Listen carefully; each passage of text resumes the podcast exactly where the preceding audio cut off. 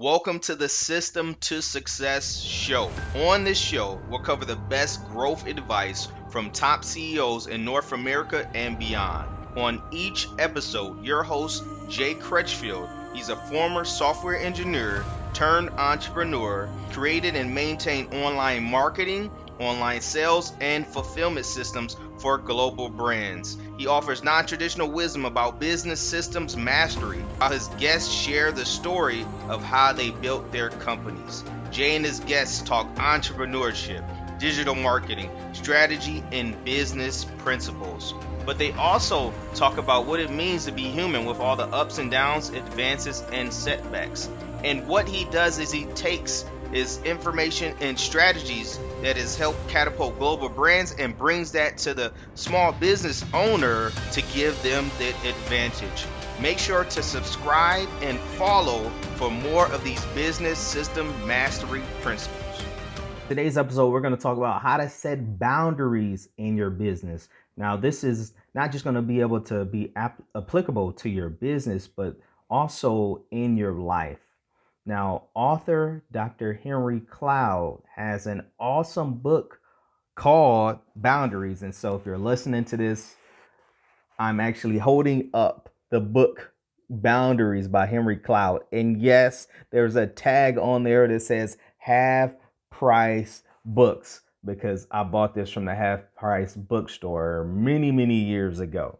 All right. And so, there are several boundaries that you can actually focus on in your business to really set you up for success and your team members that are working with you, not only your team members, but also your partners and your clients as well too. So some boundaries that you actually want to establish, one of them is those time boundaries and letting folks know when you're actually going to be available.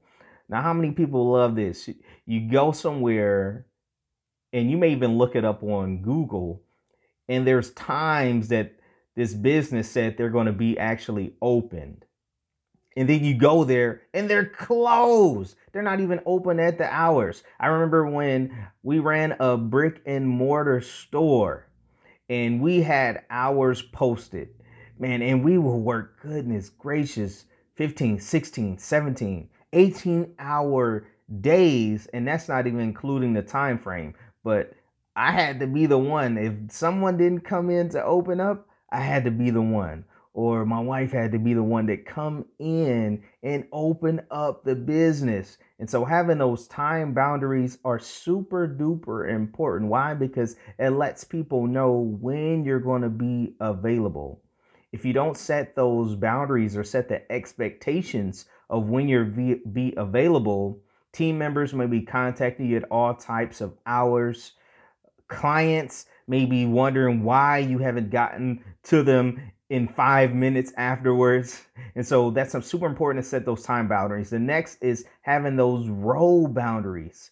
What is your actual role? What are you actually doing? Now, of course, when you're smaller, this is pretty blended in the activities that's being performed. So having SOP, standard operating procedures, are super important, even if you're a solopreneur.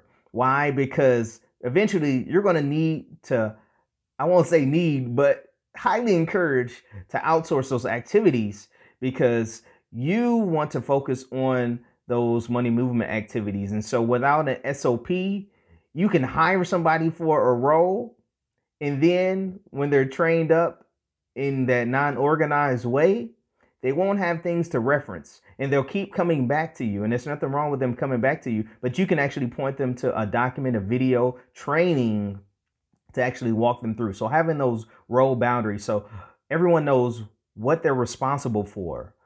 And so that's provides so much clarity so people won't be frustrated with each other. The the the, the videographer won't be frustrated with the uh, with the the video editor, or the the marketing uh, team or the marketer won't be frustrated with with the salesperson. Well, hopefully that's that's not happening. Won't be frustrated when they know the the actual roles are really delineated and it's clearly spelled out. Or the appointment setter won't be frustrated with the salesperson, or the salesperson won't be frustrated with the actual founder owner because they have to do appointment setting as a salesperson, right? and so having those things down are super important. So I want to cover a couple of those laws that he talked about in the book, right? So one is the law of sowing and reaping. When you set that expectation of what people need to do, what they can expect from you, then you planting those seeds continually, they'll come back to you and let you know, oh, like, okay, this is what you're doing, this is what I'm doing, because you've already set the expectation. The next law we're going to cover is that law of respect, right? I, I can hear Birdman saying, hey, you better put some respect on my name. I feel it. I feel it. We all want to be respected, especially as uh, men. Of course, women as well, too. But looking at this the love languages. Oh, let me not even jump into that part. But men, men, I'm saying this generally, really want to be respected. And so I'm thinking about this when you're having family, when I have family over, many times I set that expectation before they even come. I'm like, hey, this is what we do in our household. So if you do certain things, you're crossing the line. Now, many times I didn't do that and when they did certain things, I would get pissed. I would get upset. But I didn't set any boundaries. I didn't say what the expectation was. And so, us setting these boundaries allows people to see what they can expect from us. It allows more peace to be in there. And yes, there's going to be breakdowns at times, and having things clearly spelled out with what the roles are what the standard operating procedures are really assists with what the roles are going to be, who's going to actually be implementing that, so that when the ball does get dropped, we can actually see is like, okay, who's responsible for that? And not in a blame type of way, but see where the breakdown occurred and see how we can actually implement something uh, more effective in that area, right? Okay. And so you want to make sure that you set those boundaries. And so looking at your business, what time boundaries can you set? What role boundaries can you set in your business so that it's going to make things much more simple for you and for your team and for your clients. All right. So make sure to subscribe and follow for more marketing and business strategies for your success.